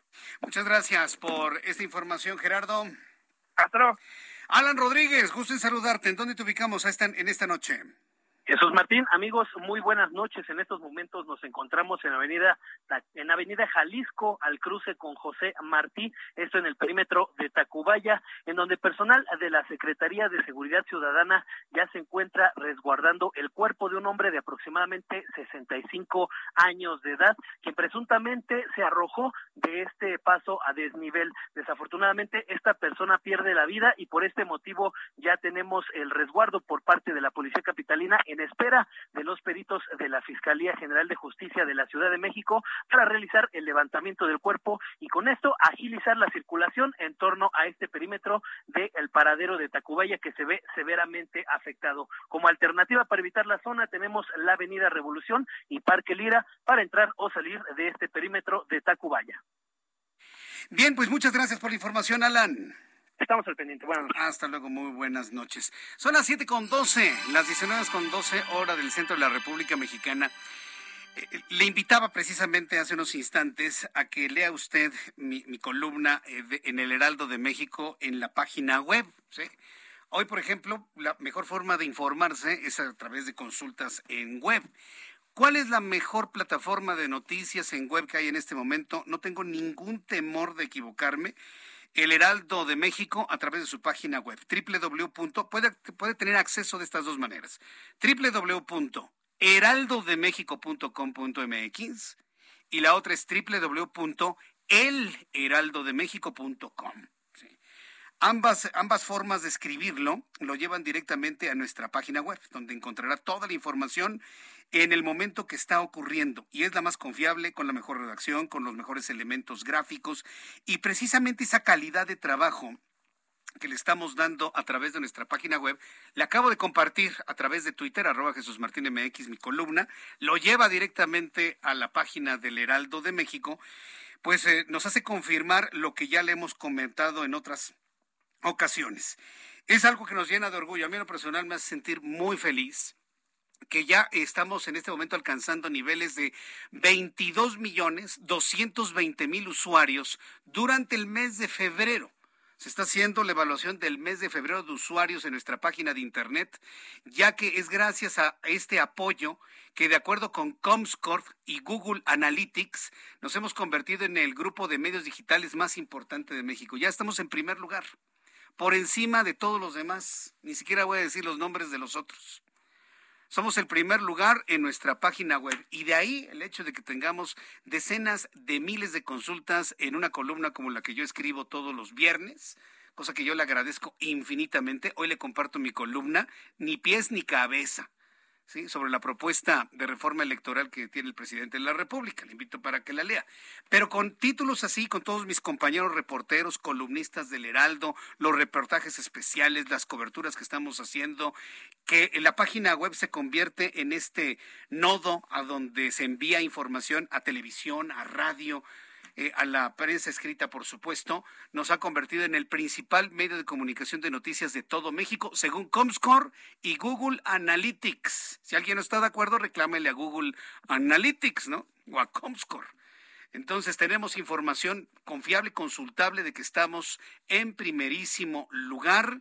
Así que bueno, pues a nombre de eh, todo este gran equipo de profesionales de la información, darle a usted las gracias porque estos logros, estos triunfos es gracias a su confianza, gracias a que usted nos sigue, gracias a que usted nos busca, gracias a que la marca Heraldo de México sigue siendo una marca muy importante, muy respetable, hoy convertida en la H que sí se oye, la H que sí se escucha, la H que sí se ve, la H que sí se lee, el Heraldo de México. Yo la verdad me siento muy orgulloso, muy contento, muy feliz de tener esta camiseta azul con esta gigantesca H en mi pecho y decirle que, como se dijo hace muchos años, que eh, somos un diario que piensa joven, lo seguimos haciendo y por eso nos escuchan una gran cantidad de chavos, una gran cantidad de jóvenes. Lo pudimos confirmar ahora en la Universidad Panamericana, en donde los mejores programas de nuestras parrillas programáticas de radio y televisión se transmitieron desde ahí. Y bueno, pues agradecerles finalmente a jóvenes adultos y más adultos que estemos en la preferencia de ustedes. De verdad, muchísimas gracias y créame que esto nos compromete a seguir trabajando fuerte, más fuerte, con mayor calidad, con mayor independencia, con mayor intensidad, con mayor fuerza, para que no perder su confianza en ningún momento. Muchas gracias a todos ustedes. Heraldo de México, web, el primer lugar en medios de comunicación de contenido, de noticias y de análisis en todo México. Felicidades, Heraldo, y muchísimas gracias a usted que nos prefiere, nos lee, nos ve y nos escucha. Son las 7 con 17, las 7 con 17 horas del centro de la República Mexicana. Estamos terminando una semana intensísima. ¿Cómo nos fue en materia de economía y finanzas? Héctor Vieira nos informa. La Bolsa Mexicana de Valores cerró la sesión de este viernes con una ganancia del 0.13%, al sumar 72.86 puntos, con lo que el índice de precios y cotizaciones, su principal indicador, llegó a 56.609.54 unidades, su noveno máximo histórico en lo que va del año, en una jornada con ganancias para 28 de las 35 principales emisoras. En Estados Unidos, Wall Street cerró con balance positivo luego de que el Dow Jones avanzó 139.92 puntos para llegar a 34.818.20 unidades. Por su parte, el Standard Poor's sumó 15.45 puntos, con lo que se ubicó en 4.545.86 unidades, y el Nasdaq ganó 40.98 puntos, que lo colocó en 14.261.50 unidades. En el mercado cambiario el peso mexicano se apreció 0.2% frente al dólar estadounidense, al cotizarse en 19 pesos con 68 centavos a la compra y en 19 pesos con 85 centavos a la venta en ventanilla, sumando así cuatro semanas consecutivas cerrando con balance positivo. El euro por su parte se cotizó en 21 pesos con 70 centavos a la compra y 21 pesos con 93 centavos a la venta. En materia de criptomonedas, el Bitcoin tuvo un alza en su valor del 1.36%, con lo que cerró este viernes en 65.193.70 dólares por unidad, equivalente a 917.383.79 pesos mexicanos.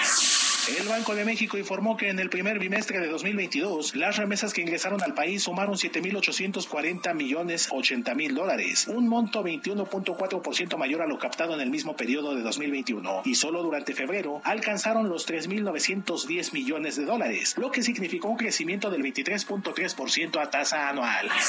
La encuesta sobre expectativas de los especialistas en economía del sector privado del Banco de México redujo del 2 al 1.8% su estimación para el crecimiento económico del país durante 2022 y subió a 5.8% el pronóstico de inflación para el cierre de ese mismo año y prevé también que la tasa objetivo del Banco Central cerrará el año en 8%. Por cuarta semana consecutiva, la Secretaría de Hacienda otorgará el 100% del subsidio al impuesto especial sobre producción y servicios a los combustibles. Esto durante la semana del 2 al 8 de abril, por lo que los consumidores no tendrán que pagar este impuesto durante este periodo. Informó para las noticias de la tarde Héctor Vieira. Muchas gracias, Héctor Vieira, por la información de economía y finanzas. Ya son las 7.20, las 7.20 horas del centro de la República Mexicana. Debe usted saber que ya próximamente las recetas de los médicos, en lugar de anotarle qué medicamento con el nombre, con el nombre comercial, ya no se lo va a poder indicar así en su receta, sino la sustancia activa. Le, le voy a poner un ejemplo. Yo, por ejemplo, tomo un medicamento que se llama Gizar de. Ah, bueno, pues ya en mi receta ya no puede venir Gizar, sino debe venir losartán con hidroclorotiacida. Que le están recetando usted un tempra, ¿no? Pues ya no le pueden poner tempra, le tienen que poner paracetamol, tantos miligramos, tantas veces al día, por tanto tiempo, ¿no?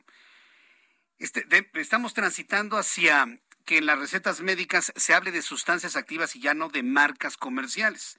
En la línea telefónica tengo a Arturo Manríquez, director general de la Asociación Mexicana de Distribuidores y Laboratorios de Medicamentos Genéricos, DILAMEG, a quien le agradezco estos minutos de comunicación con el auditorio del Heraldo Radio. Don Arturo Manríquez, bienvenido, gusto en saludarlo. Al contrario, Jesús Martín, el gusto es mío, lo has explicado de maravilla y, sobre todo, bueno, debo felicitarte por los números que nos acabas de compartir. Enhorabuena. Muchas gracias. Es reflejo de tu trabajo y del trabajo de todos ustedes. Muchas gracias. Sí, somos miles de personas trabajando aquí todos los días con el objeto de, de, poder satisfacer las necesidades de información de un público cada vez más exigente, don Arturo Manríquez. A ver, coméntenos esto, con, en función de las reformas a la Ley General de Salud, ahora ya no se podrán poner marcas, sino solamente sustancias activas. Claro, y lo comentaste muy bien al principio de nuestra de nuestra charla, eh, Jesús Martín. Eh, yo creo que todos tenemos una historia similar a la que me contó un colega tuyo hace un par de días. Precisamente, imagínate, en tiempos de pandemia, el médico le recetó una marca comercial eh, de, medicamento y explícitamente le indicó que no podía cambiarlo a genérico, lo que obviamente significaba para él un gasto adicional en su bolsillo. La reforma que acaban de aprobar los diputados y que se publicó finalmente en el diario oficial de la Federación que reforma la Ley General de Salud, bueno, pues cumple precisamente la guía de las buenas prácticas de prescripción médica que establece la Organización Mundial de Salud, que recomienda usar el nombre genérico de los medicamentos. Esto, ¿por qué? Porque el médico no debe expresar una preferencia por alguna marca en particular. ¿Por qué? Porque puede ser innecesariamente cara para el paciente. Entonces, pues de esta manera realmente para los eh, mexicanos, para las familias mexicanas, es muy importante que se conozca, que se difunda, que a través de, de, ustedes y de tus colegas, pues realmente se dé a conocer que a partir de, del día de ayer entró en vigor la, la, la, reforma a la ley eh, federal, a la ley general de salud, el emisor de una receta médica debe prescribir de manera obligatoria los medicamentos en su denominación genérica y que debe informar a los pacientes sobre las distintas opciones terapéuticas disponibles en el mercado. Esto es muy importante, eh, como sabes, eh, Jesús Martín, porque imagina que un padre de familia eh, que tiene determinada marca o determinado medicamento con una denominación distintiva en su receta, pues va a la farmacia privada, va a la farmacia de la esquina con mil pesos porque sabe que eso es lo que cuesta el medicamento, pero lo que quizás desconoce es que por una cantidad sustancialmente menor puede obtener el mismo medicamento porque está hecho de la misma sustancia activa, de la misma eh, ingrediente eh, activo para la fabricación de los medicamentos a un precio sustancialmente menor. Entonces, esta reforma nos empodera, empodera a los pacientes, empodera a los consumidores y es importante, como lo acabas de mencionar, insisto, al inicio de nuestra conversación, que los mexicanos sepamos que los medicamentos genéricos que se comercializan en nuestro país son seguros, son eficaces y son de calidad. ¿Existe la idea, doctor, que los medicamentos genéricos no tienen la misma calidad que los medicamentos de patente? Y, y, esto inclusive lo ha generado la misma diferencia de precios. ¿eh? No, es que haya una campaña en donde digan, no, los genéricos no sirven, no. Simplemente la diferencia de precios nos llama poderosamente la atención. Le voy a poner el caso del medicamento que yo, que yo consumo, que, es el losartán con hidroclorotiazida. En su versión de patente vale 1.300 pesos la caja de 30 eh, comprimidos, pero el, genérico vale 180 pesos. ¿Cómo puedo entender que con 180 pesos, ¿sí? casi el 1000% de diferencia, tenga yo la misma eficacia? Claro, y qué bueno que tú comentaste la marca, mi querido Jesús Martín, y no lo he hecho yo. Y claro, es que un medicamento genérico es un medicamento creado para ser igual a uno de marca ya comercializado en cuanto a su dosis e indicación y, obviamente beneficio clínico. A ver, aquí quiero, quiero que nos detengamos aquí antes que me explique la razón de esta diferencia de precio, porque me, voy a los mensajes comerciales. Eh, aguánteme, por favor, en la línea telefónica unos minutos para regresar con esta explicación al público. Estoy conversando en estos momentos con Arturo Manríquez, director general de la Asociación Mexicana de Distribuidores y Laboratorios de Medicamentos Genéricos. Después de los anuncios, continuamos con esta charla. Escuchas a... Jesús Martín Mendoza con las noticias de la tarde por Heraldo Radio, una estación de Heraldo Media Group. Heraldo Radio, la HCL se comparte, se ve y ahora también se escucha.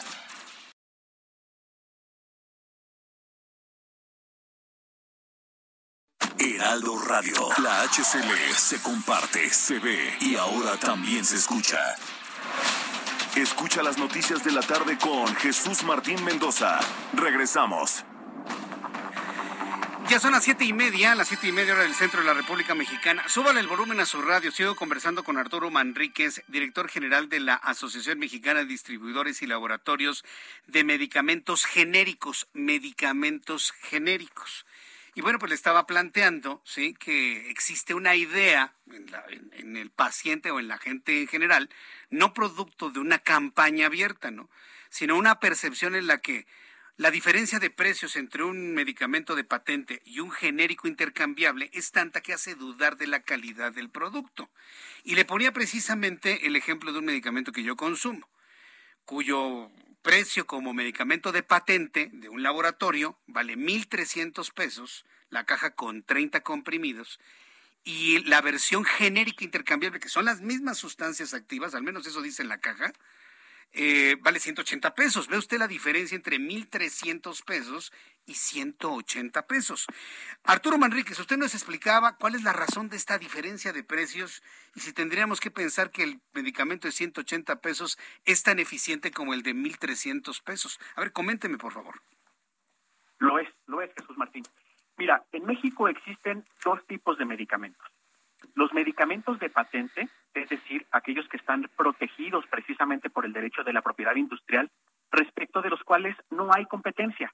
No hay otro medicamento que le pueda competir en precio, en calidad, en seguridad, porque es el único en el mercado. Obviamente, el laboratorio que fabricó ese medicamento innovador tiene que recuperar toda la inversión que hizo en la investigación, en cuanto al desarrollo y en cuanto a la autorización de ese medicamento. Esos son los medicamentos de patente.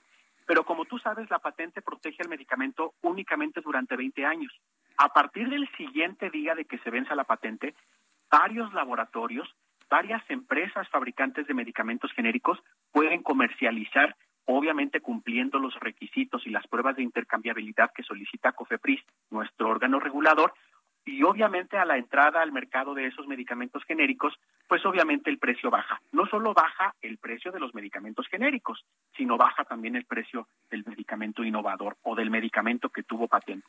Y efectivamente, como lo comentas, eh, no solo en la, en la gente eh, como tú y como yo, incluso en los profesionales de la salud, existe una falsa creencia que relaciona la falta de calidad del medicamento con su precio accesible y por ello es necesario insistir en la importancia de que los aspectos de seguridad, calidad y eficacia de los medicamentos genéricos son garantizados por el Estado mexicano. Y nos lo acaba de decir la Cámara de Diputados, nos lo dijo la Cámara de Senadores, nos lo acaba de decir la Secretaría de Salud publicando este decreto en el Diario Oficial de la Federación.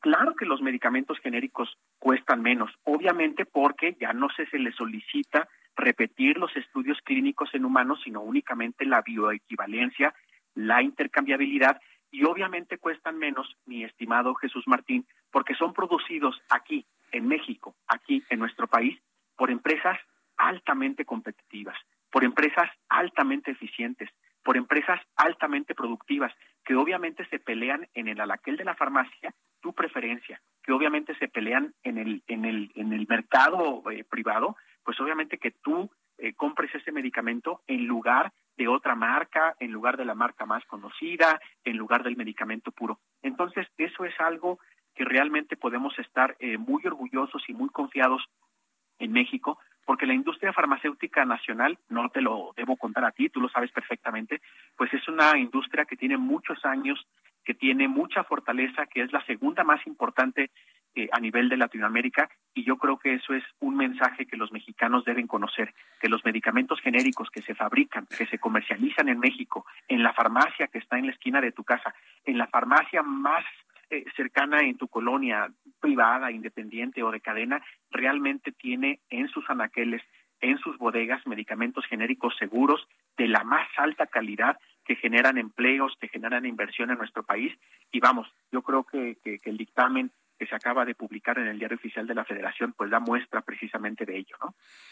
Bien, entonces tiene que ver con las inversiones que inicialmente una firma hizo de un medicamento y después de 20 años ya se puede comercializar o ya se pueden fabricar con esas patentes en otros laboratorios sin hacer la inversión inicial. Bueno, nos queda claro entonces la diferencia. ¿Cómo, cómo podemos eh, o cómo la industria farmacéutica de medicamentos genéricos, hoy lo estamos haciendo a través de esta entrevista, pero cómo se puede permear esta idea al público, porque por ejemplo en mi caso, yo he estado buscando mi medicamento de, patente y ya no existe. Parece que ya lo quitaron precisamente porque seguramente la gente está comprando ya el genérico intercambiable y no el de patente. Pero a mí, ¿quién me garantiza que la calidad de la sustancia activa es la misma que el otro? ¿Cómo verificamos esa calidad? Claro, eh, mira, eh, Jesús Martín, como te comentaba, la COFEPRIS, que es la Comisión Federal para la Protección contra Riesgos Sanitarios, exige obviamente a todos los laboratorios nacionales que se demuestre a través de distintas pruebas que créeme que, no son pruebas eh, que tú puedas, vamos, iniciar y terminar de un día para otro.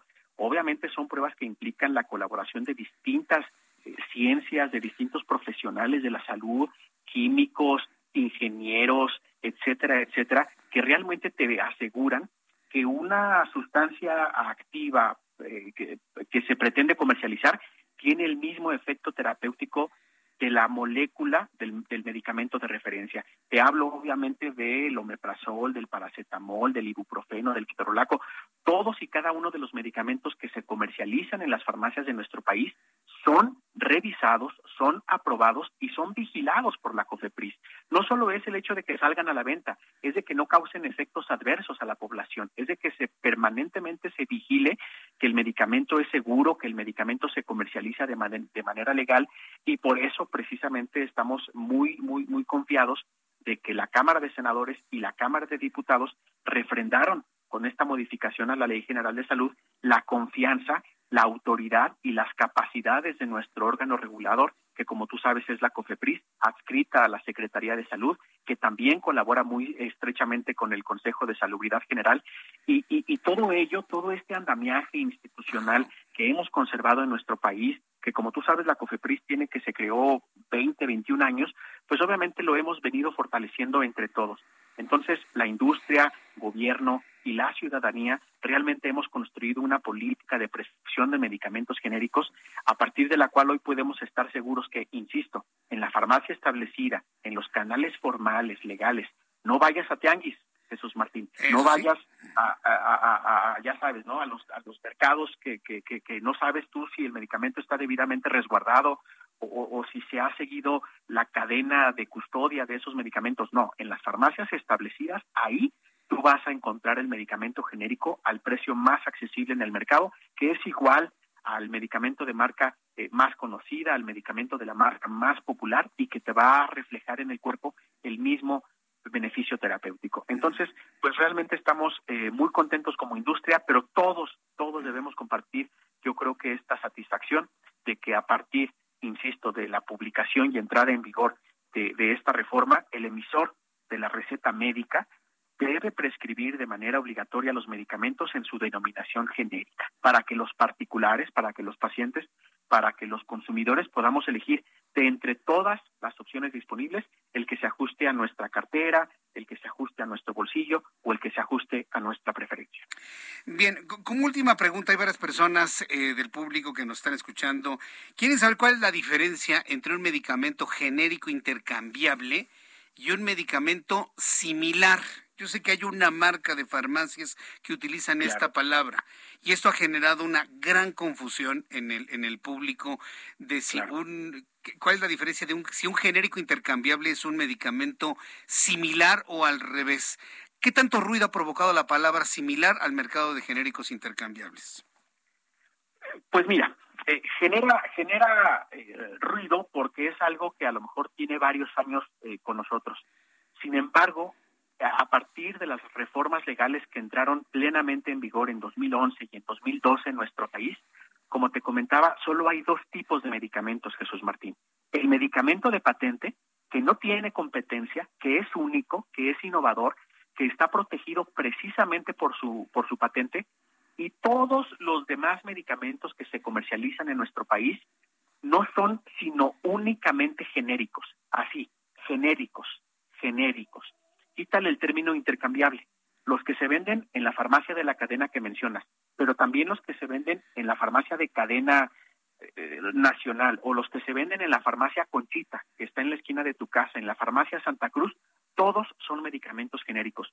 Nueve de cada diez medicamentos que se consumen en nuestro país son medicamentos genéricos. Entonces, lo más probable, lo más seguro es que cuando un médico te recete un medicamento para tratar tu enfermedad o para mejorar tu salud, lo más seguro es de que ya existan dos, tres, cuatro, cinco, varias versiones de medicamentos genéricos. Lo más inteligente, desde mi punto de vista, Jesús Martín, pues obviamente es adquirir el que sea al precio más accesible. Bien, pues yo quiero agradecerle mucho a Arturo Manríquez, director general de la Asociación Mexicana de Distribuidores y Laboratorios de Medicamentos Genéricos, el que nos haya tomado la llamada telefónica el día de hoy. Muchísimas gracias, Arturo. Al contrario, gusto y enhorabuena nuevamente. Muchas gracias, que le vaya muy bien. Es Arturo Manríquez. Hemos tratado en esta entrevista de abordar lo más importante en materia de medicamentos genéricos. Yo en lo personal voy a tener que ir al genérico. vamos a ver cómo me va. En la idea de que es la misma sustancia activa, es la misma, las mismas sustancias activas. Y ya le iré platicando cómo, cómo me va reportando el consumo de este medicamento, que como ya nos lo explicó Arturo Manríquez, es tan bueno, es tan efectivo, tiene tanto efecto terapéutico como el medicamento de patente. Ya nos explicó por qué los de patente cuestan tanto dinero. Son las 7.41, las 7.41 horas del centro de la República Mexicana. Me da mucho gusto saludar a Francisco Javier Moreno Montaño, es el nuevo subsecretario de Control de Tránsito de la Ciudad de México. Y bueno, pues lo hemos invitado a propósito de la renovación de la Policía de Tránsito. Estimado Francisco Javier Moreno Montaño, bienvenido. Antes de todo, muchas felicidades por el encargo. ¿eh? Muchísimas gracias, muy, muy buenas noches sus órdenes, con el gusto de saludarlo. Muchas gracias por tomar nuestra, eh, nuestra comunicación. A ver, ¿en qué consiste la renovación de la Policía de Tránsito? ¿Cuáles son sus atribuciones? ¿Qué sí pueden hacer y qué no pueden hacer? Coméntenos, por favor. De inicio, se va a contar con un cuerpo especial que va a ser el único personal autorizado para infraccionar. Estos elementos portarán un uniforme distinto, y una banda en el brazo con la leyenda autorizado para infraccionar, que también cuenta con un código QR para su plena identificación y que los usuarios puedan verificar si efectivamente ese elemento es autorizado para infraccionar o no.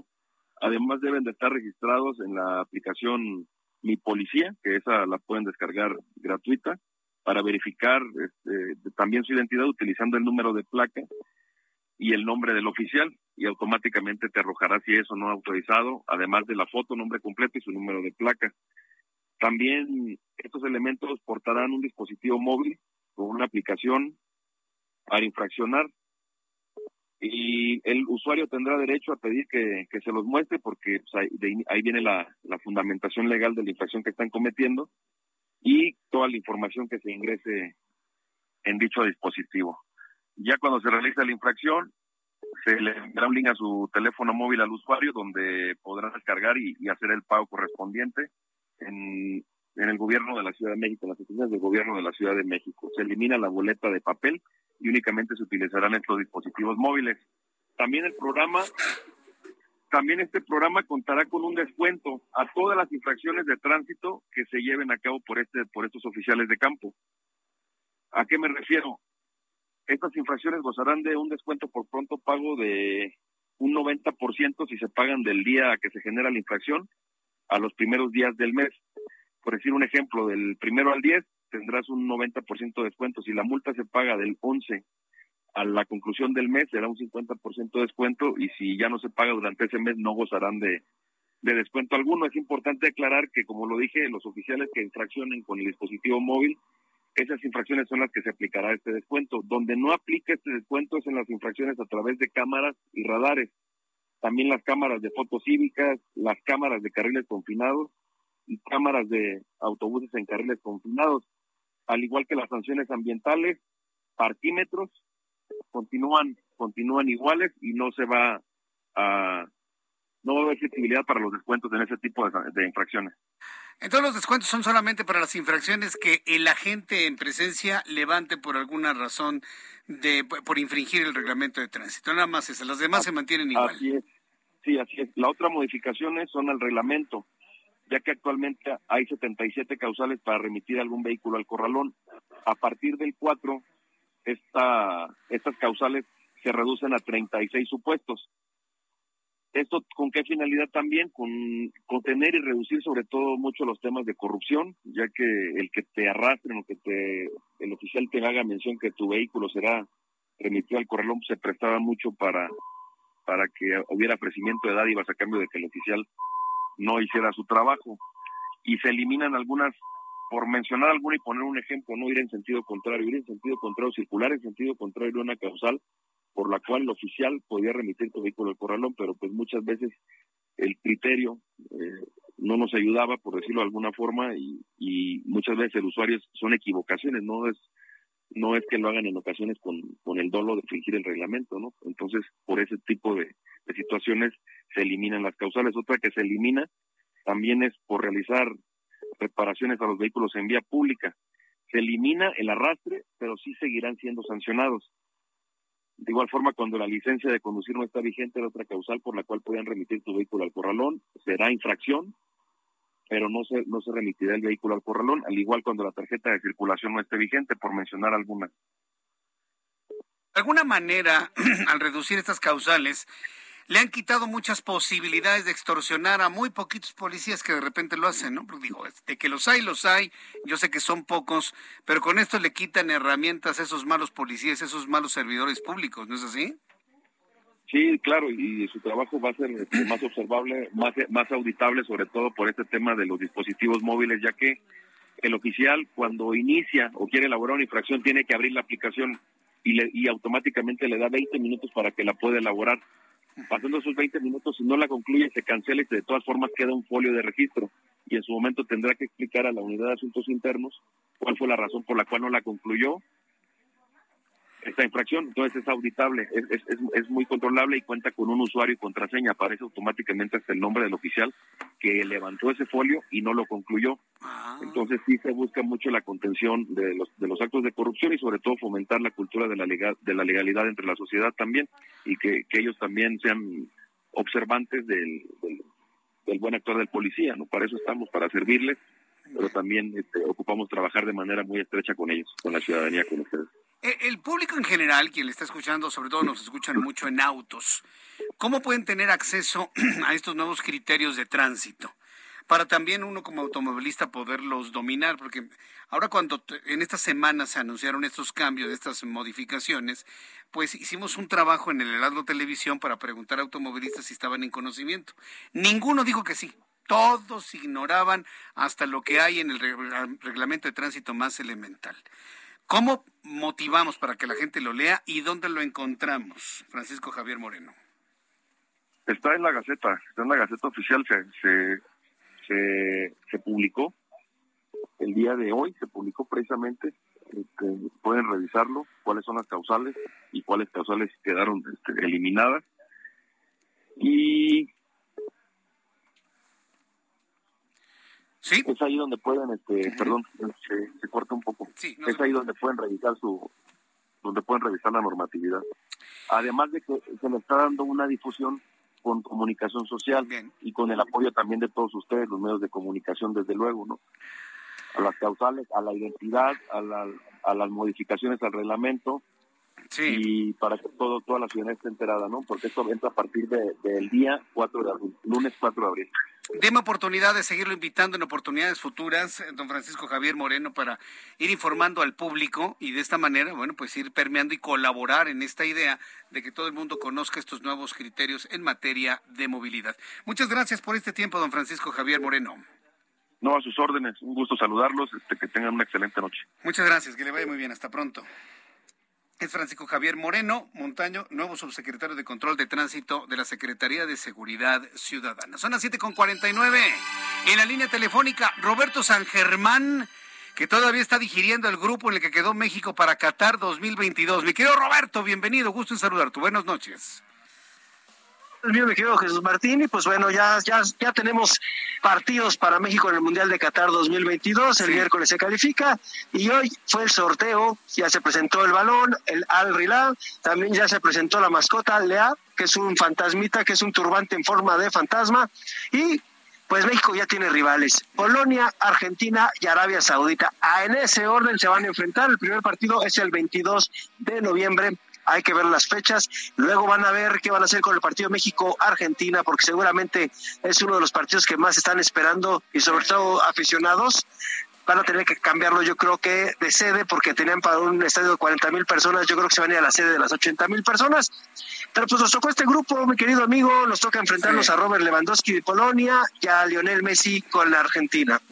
mira, yo pienso que México pierde con Polonia, goliza con Argentina, claro, de Argentina a México, y empata con Arabia. Digo, muy deprimente mi pronóstico, pero no sé si tú lo veas mejor.